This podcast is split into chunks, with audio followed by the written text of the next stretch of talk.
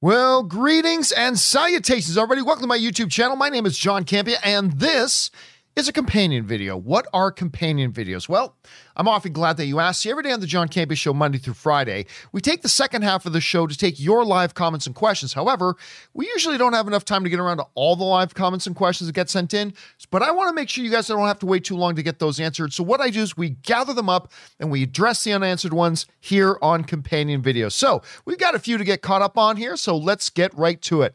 We're going to start things off here with Kawhi Leonard, who writes, or Kawhi Leonard is a Skrull writes, after watching the F nine trailer, being a fan of the franchise and all the ridiculousness that has happened in it, the one thing that I'm finally calling bullshit on is that I'll never buy that John Cena and Vin Diesel are related.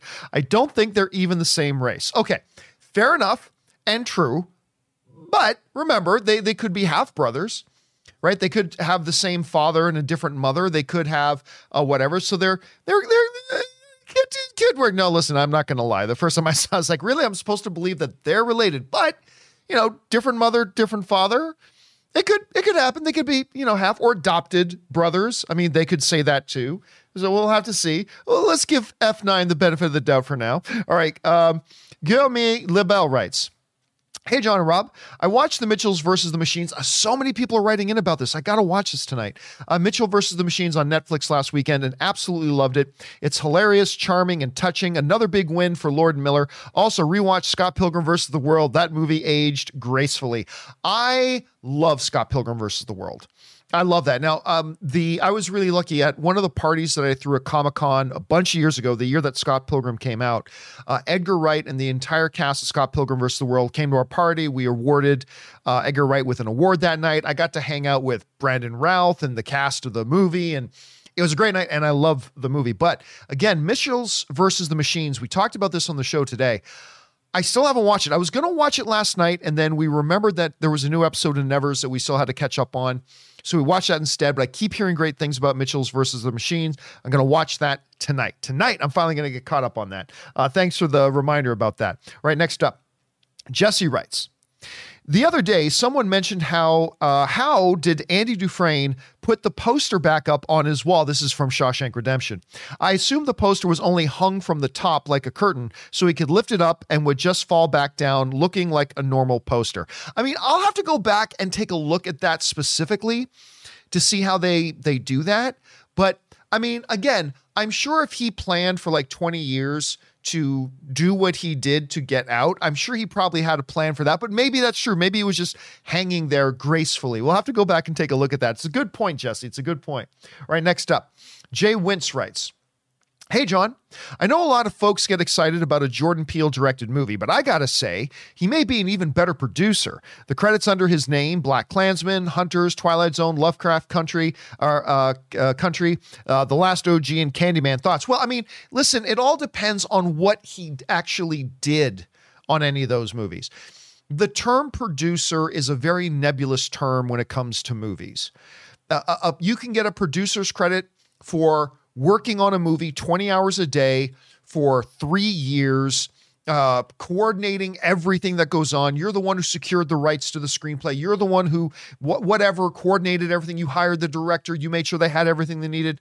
But like literally Steven Spielberg has gotten producer credits on a couple of movies for literally making a phone call. Or, you know what? I know this actor you want.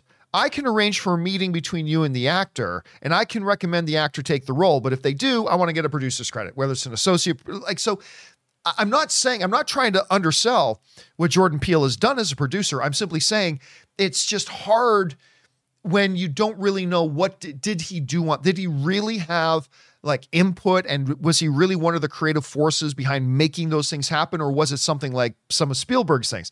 It's hard to say just because the term is so nebulous, but hey, listen, either way, the dude is having an incredible career. All right, next up, uh, Starbucky Barnes writes, what's the first ride you want to ride and thing you want to eat when you get back to Disneyland? That's easy. I'm a big Disney park nerd. I can't wait to ride Haunted Mansion again and eat a churro. Uh, do you have a favorite memory at Disneyland? I wish I lived in Cali. Like Ann and I, yeah, we have, we don't have an annual pass anymore because they got rid of annual passes. But Ann and I have had annual passes to Disneyland for six years, seven years. I can't remember how long. Anyway, my favorite um, ride at Disneyland, easy, easy, easy, is the Indiana Jones ride. That that is, I have to do it every time I go to Disneyland. I got to ride the Indiana Jones ride. So that is easily going to be the first thing that I do when I go back. Um, so yeah, there's that. The um, my favorite food at Disneyland is actually a particular dish in one of the restaurants there. I think the name of the restaurant is Blue Bayou. I think that's the name of the restaurant.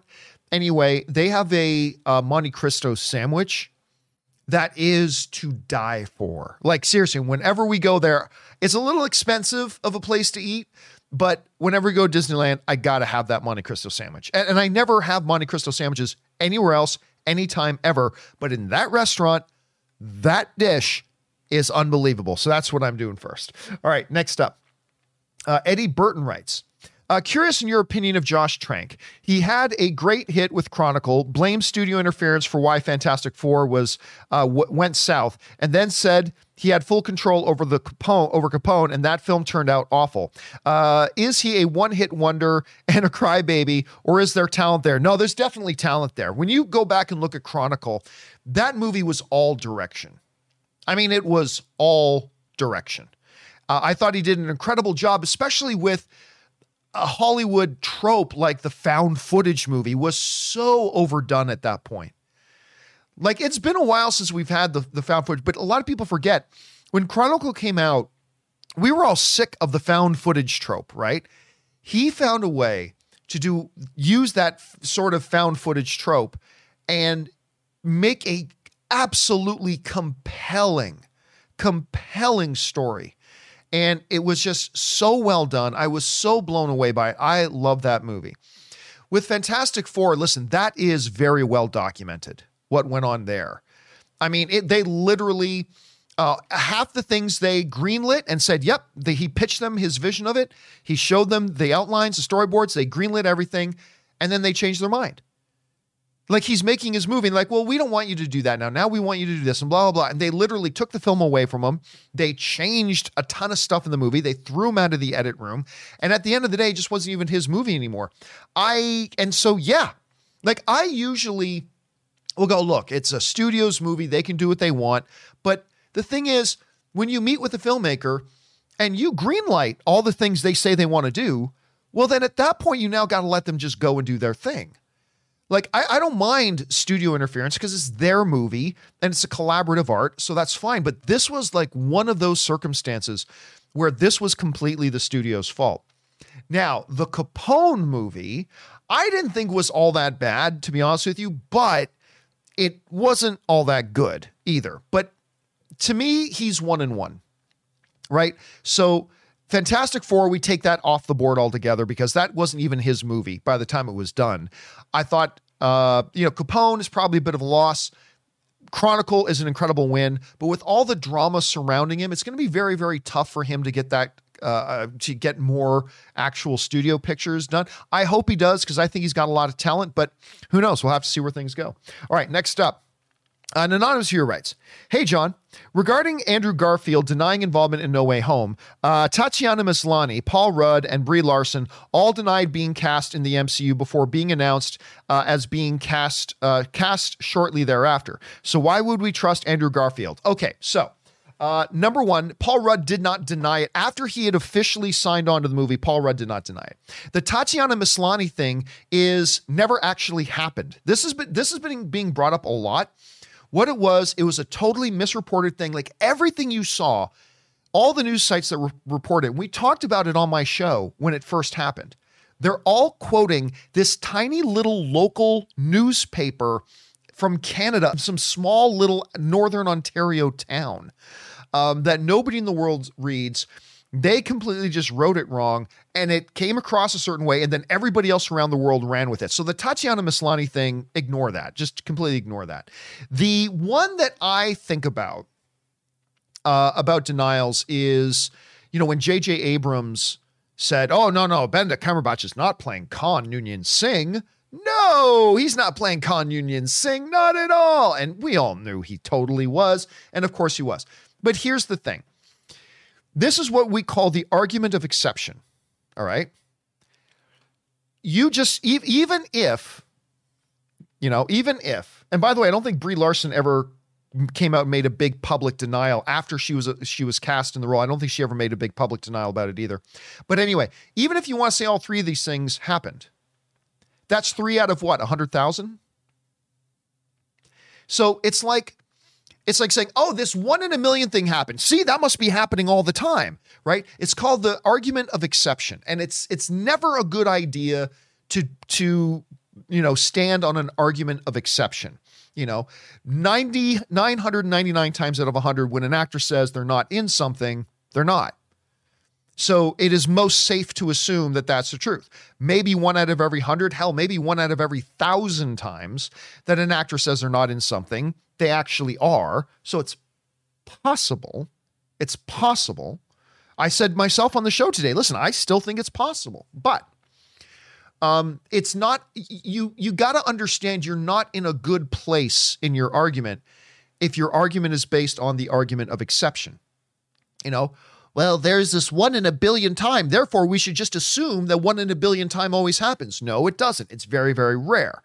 So, well, I mean, we'll see what happens. We'll see what happens. Like I said, I still think there is a chance, but at the same time, if Andrew Garfield is saying he's not, okay, he's not, but it could be that. But we're saying, so why should we trust Andrew Garfield? Well, because nine hundred ninety-nine times out of a thousand, they're usually telling the truth. So I say we assume Andrew Garfield's telling the truth until we find out he's not, which is still possible. But yeah, this whole thing of, yeah, out of the ten thousand times actors have denied that they're in a role and they're not, there's one or two or three times that they've denied it and they actually are. Well, that's not a good argument. So always try, and that doesn't just apply to Hollywood and, and our discussions about movies. If you ever find yourself making an argument of exception, stop, reevaluate your position and reevaluate your argument. Again, once in a blue moon, it'll happen, but it's not a good thing to rely on. That's just my take on it at any rate. All right, next up. The Sock writes, damn, Mark got his shit folded. I've never seen a hero take an ass whooping like that in a one-on-one and be that one-sided. Uh, took it on the chin though, and his eye, cheek, and everywhere else. Yeah, he got, yeah, well, well of course, right? Like remember, Omni-Man said, we're talking about the show Invincible. Uh, that's what he's talking about. Mark is invincible. So it's been explained that, um, that their race, they get stronger as they get older. Mark is still totally young, which means he's as weak as he's ever going to be. Whereas his dad, Omni-Man, is, I don't know, a thousand years old. How I can't forget how old they said he was. So he's significantly more powerful than Mark. And yes, that was a savage ass beating that Mark took. No doubt about it. All right. Peter Cunnington writes, with Miz Marvel coming out, I think I saw Paul Sung-Hung Lee in one of the trailers. Maybe he plays the dad, and with Simu Liu in Shang-Chi, they would both be in the M C U. Maybe they would show up in a movie together at some point, and how cool would that be? Well, I mean, we're talking about Kim's Convenience here. I love everything about Kim's Convenience. I'm super excited about that. And of course, Paul showed up in Mandalorian, which is great. However, no, I don't think you saw him in one of the trailers. Uh, as far as I know, there is nothing. Now, Paul is in the Disney family because he's in Mandalorian, but there is nothing. Uh, I don't believe there's been anything about Paul being in the M C U at all, though. But having Simu Liu from Kim's Convenience in Shang-Chi and having Paul show up in there too would be amazing. I love that dude, but no, as of right now, I, I don't think that's the case, and I don't think that's happening. All right, next up, uh, Zeed Habjoka writes, hey, John, Marvel gave us the title for the next Black Panther movie, and it's Wakanda Forever, which we talked about on our show yesterday. And it got me thinking on what could the plot be? Are we headed towards having multiple Black Panthers uh, presented in a way that would honor the main Black Panther? Thanks. Well, I mean, I don't really know that there's anything to be gleaned from the title Wakanda Forever. I mean, Wakanda Forever is, of course, the big tagline that everybody says about Wakanda, Wakanda forever, right? That's, that's been said a lot. So I don't know that it actually gives us any hint or any indication about what um, the movie might actually be about. Do I think we'll get multiple Black Panthers? It's possible. I'm going to guess no, because again, if you look at the history, what the way they describe the history of Black Panther in Wakanda, it's always just been one. They've never, I, as far as the M C U goes, the way they've described it so far, there's always just one at a time. So no, I don't think so, but it's a possibility. It's something they could do. Just because they haven't done it before doesn't mean they can't do it moving forward. So it's possible, but my guess right now is no. As far as what will the story be, and, and who knows? Uh, no idea. It literally could be about anything. Uh, and I don't think that the title gives anything away. All I know is that as long as Ryan Coogler's directing it, I'm there for it, and I can't wait to see what he does with it. Still wish they recast T'Challa. I think that would have been the better thing to do. Everybody knows that I think that. But regardless, it's Ryan Coogler, it's Kevin Feige. I'm there. I'm there. Let's see what they do with it. All right, next up. Uh, Zaid also writes, hey, John, I think Andrew Garfield is bluffing. Could be. Uh, he denies being in No Way Home, uh, but whenever mentions being in the Multiverse of Madness, uh, could this happen? But never mentions being in the Multiverse of Madness. Could this happen? Thanks, and keep the filthy. Okay, so what you're wondering is, okay, maybe he's not in Spider-Man No Way Home, but what if he is in Doctor Strange in the Multiverse of Madness? I see where you're going with that. Kevin Feige has mentioned that WandaVision, Spider-Man three, Spider-Man No Way Home, and Doctor Strange two are, are kind of have a story arc going on there. So what if he's not, okay, he's telling the truth. He's not coming back to play Spider-Man or a version of Spider-Man in No Way Home. Okay, he's telling the truth. But what's actually happening is he's going to be in Multiverse of Madness. I gotta say, it's not something I've considered. And it's probably not the case, but that would work because, you know, with all the rumors about him being Spider-Man again and then him denying being in No Way Home, well, what if both are true? What if he is Spider-Man again, but not in No Way Home?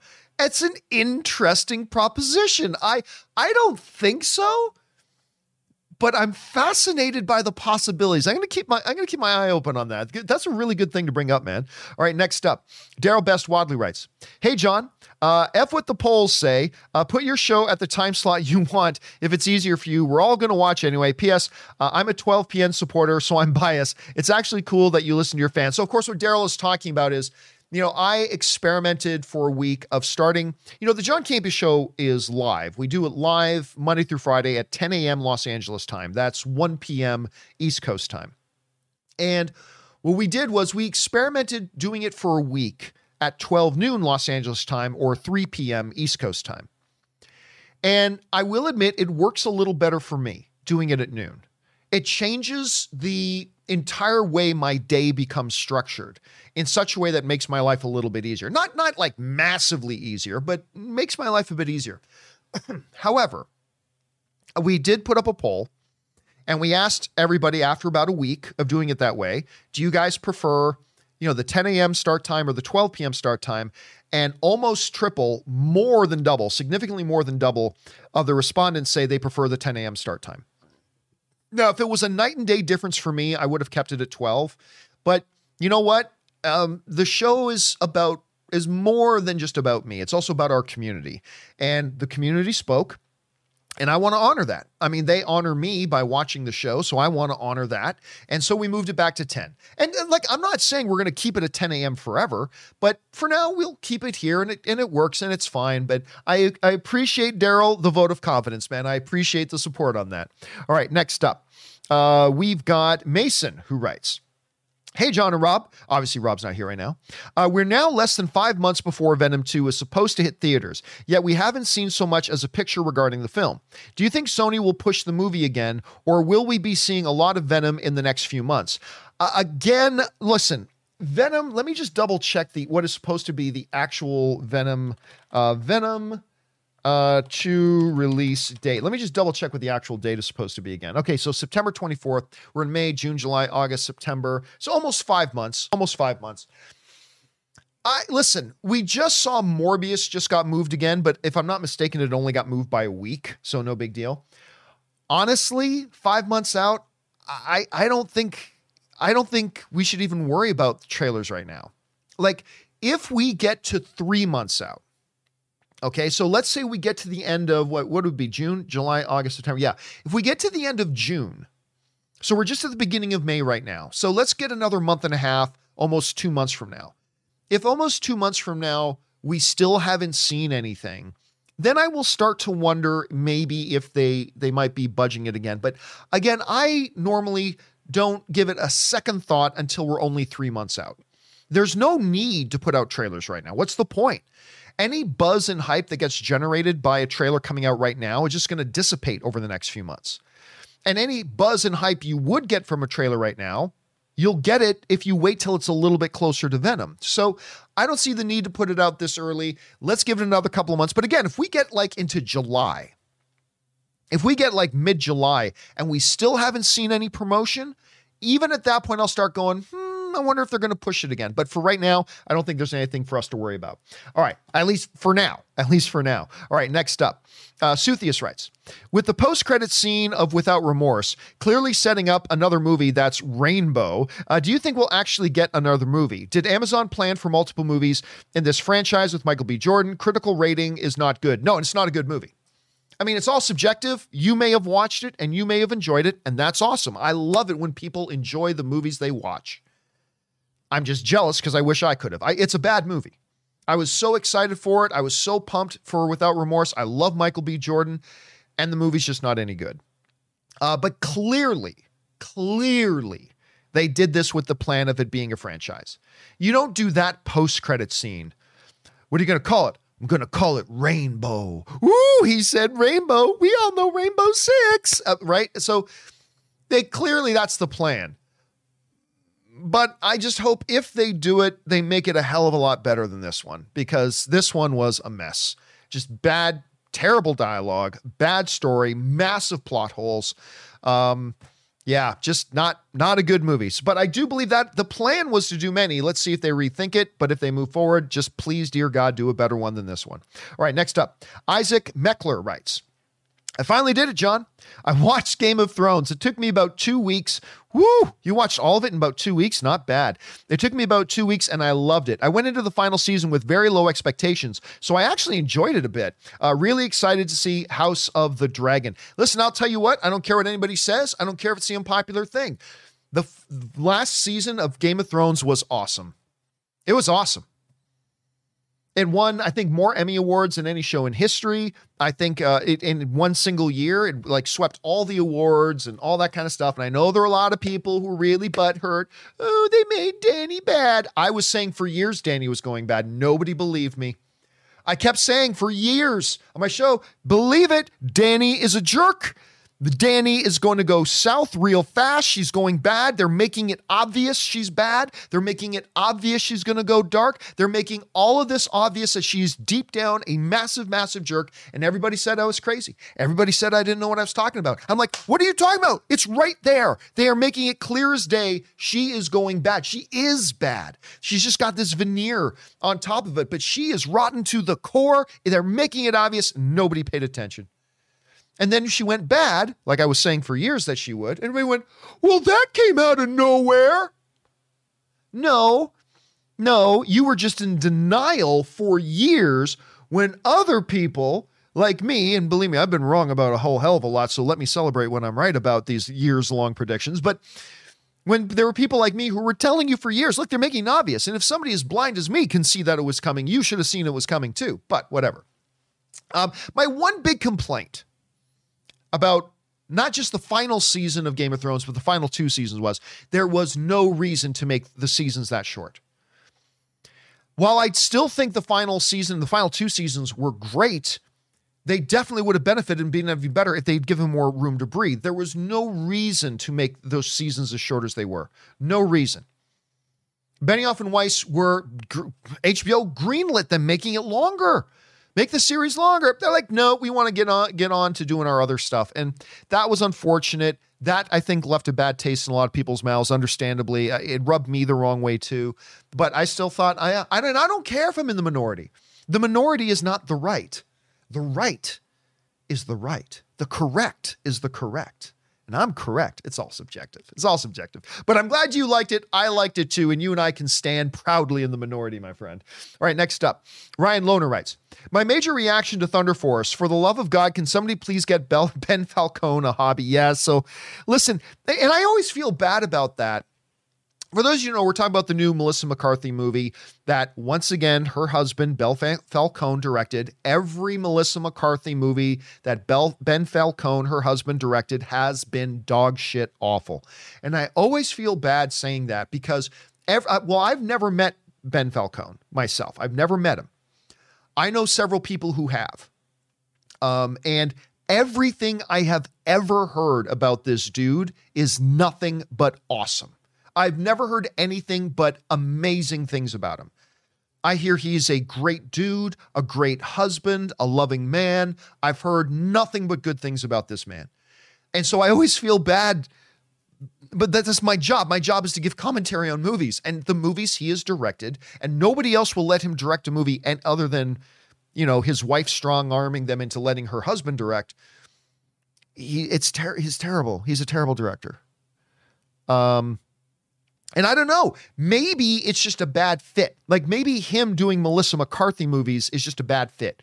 Maybe he'd be much better if he was directing Ryan Gosling, or if he was directing Octavia Spencer in a, in a standalone thing without Melissa McCarthy, or if he was directing Emma Stone or what, I don't know. Maybe it's just a bad fit and he'd actually be a great director if he wasn't doing Melissa McCarthy movies. But yeah, I, and Thunder Force is just lit. It's iconically awful. Like sometimes we speak in hyperbole and we say, oh, that movie was terrible. Well, I mean, maybe it wasn't terrible. It's just, it was just bad, right? Thunder Force is a legendarily bad movie. It's just horrible. And yeah, I, I, I don't know. I, it would look, I gotta say though, it would be interesting, at the very least interesting, to see a movie he directed that was not with Melissa McCarthy. I mean, Melissa's not the problem. Clearly she's got, she's fantastic, but every time they do a movie together, it just turns out to be absolutely awful. Anyway, uh, next up, uh, an anonymous viewer writes, "Hey, John, I've been watching a lot of classic films lately from the thirties, forties, and fifties. While there are lots more modern movies that I love, there is a certain charm to that older black and white movies uh, that that older movies have that I don't see much anymore. Uh, some of my... Uh, where are we? Oh, uh, it looks like that... Unless he is, oh, ba- uh, probably Baldy is next. Okay, some of my favorites are Double Indemnity. We I remember a couple of years ago we did this big thing on Double Indemnity. I, I really do love Double Indemnity. Gaslight and The Thin Man. I don't think I've seen The Thin Man. I don't think I've seen the film The, the Thin Man. Uh, anyway, uh, do you have any favorites from this era?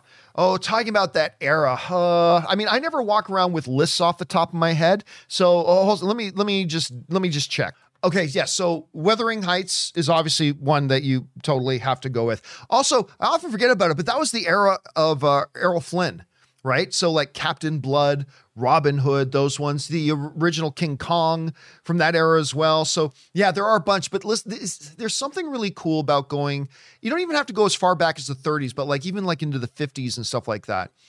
You get to see, there's something really amazing as a movie fan when you get to see where did movies come from? And you see the evolution of the art, and you see the things, what's really magical is when you identify and recognize the things that are the way they do movies then that they still do today, how differently and how similarly they tell stories at the time. So it's always a good exercise, man. So good on you for that. All right, next up, we've got Muhammad who writes, "Hey, John, I just want to so- show my support and appreciation for your hard work." Thank you so much, man. Uh, directly from the, the Middle East. "What do you think about Warner Brothers dropping a Justice League four K uh, trailer? Timing, is it necessary? The video already has one hundred thousand dislikes. Really, why?" Well, I mean, because everybody who hates on it, you know, you this, you literally have this organized mob campaign to, you know, downvote Kong Kong versus Godzilla, to, you know, try to boycott Mortal Kombat, to do whatever the things unless they get what they want, right? So you get, whenever you get these big organized movements like that, that they get what they want. They get their headline, they get their spotlight, all that kind of stuff, whatever. Listen, that they made money with that movie. They wanted to highlight it. I don't care. I mean, I, I don't know why anybody's talking about it. It's a movie that came out like what, four or five years ago? I mean, who cares?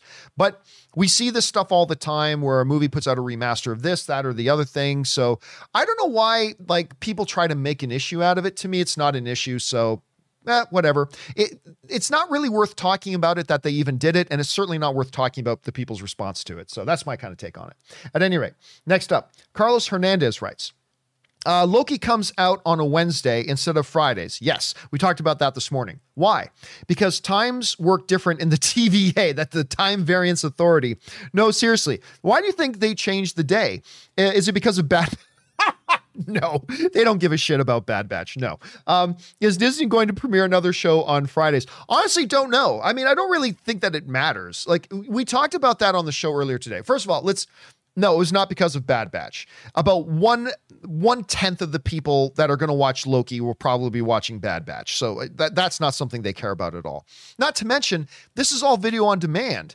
This isn't like the olden days when if you had Cheers on at eight p.m. on Tuesday, any other network putting a, a show up at eight p.m. on Tuesday was going to get killed, right? But this isn't those days. We live in the video on demand era.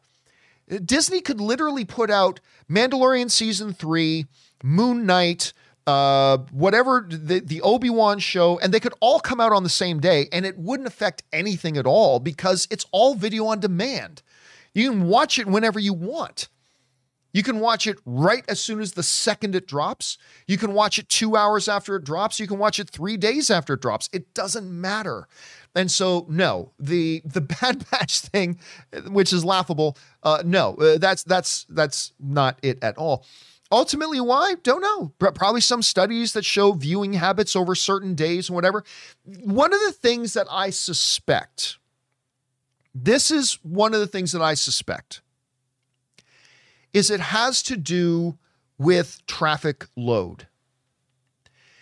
How many times have we gone to watch a new episode of Mandalorian or WandaVision or Falcon and the Winter Soldier and gone in the first five minutes after it drops and have like the Disney Plus site crashing and the app not working and having to wait for like twenty or thirty minutes to get in? So even when it's working, you know that their server load from traffic must be really huge. So my best guess right now, I'm going to write to somebody over at Disney and see if I'm right about this.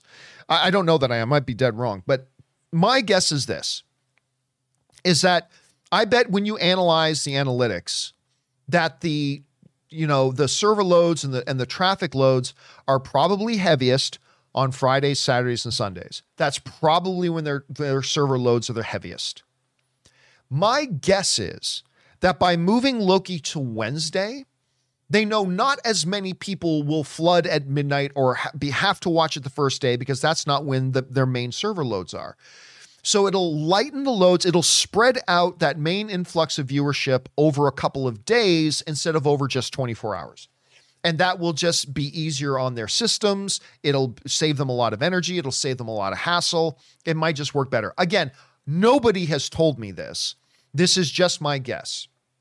My guess is it dropping on a Friday, which is the peak streaming hours, you know, for Friday and Saturday. That's probably when something like Disney Plus gets its most usage. Moving that premiere to Wednesday might even it out over a longer period of time. So uh, again, I haven't heard a better theory, but I have no idea if my theory is right or not. But that right now is my best guess as to why. And, you know, listen, it really doesn't matter what day they drop it. I I've, I kind of like the idea of everything being the same day.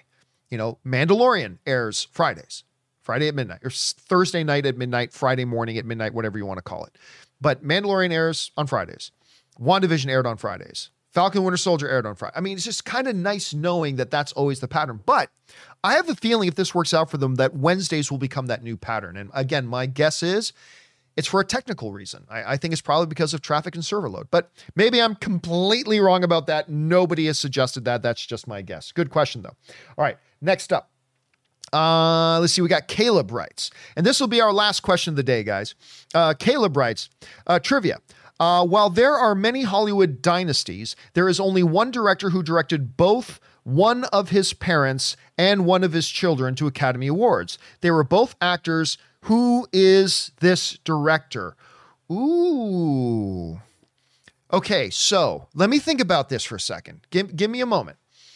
Uh, uh, they directed their own child to an Academy Award, and they directed their parent to an Academy Award. So, okay, so I'm thinking of like the Reiners, like, uh, like Carl Reiner, maybe.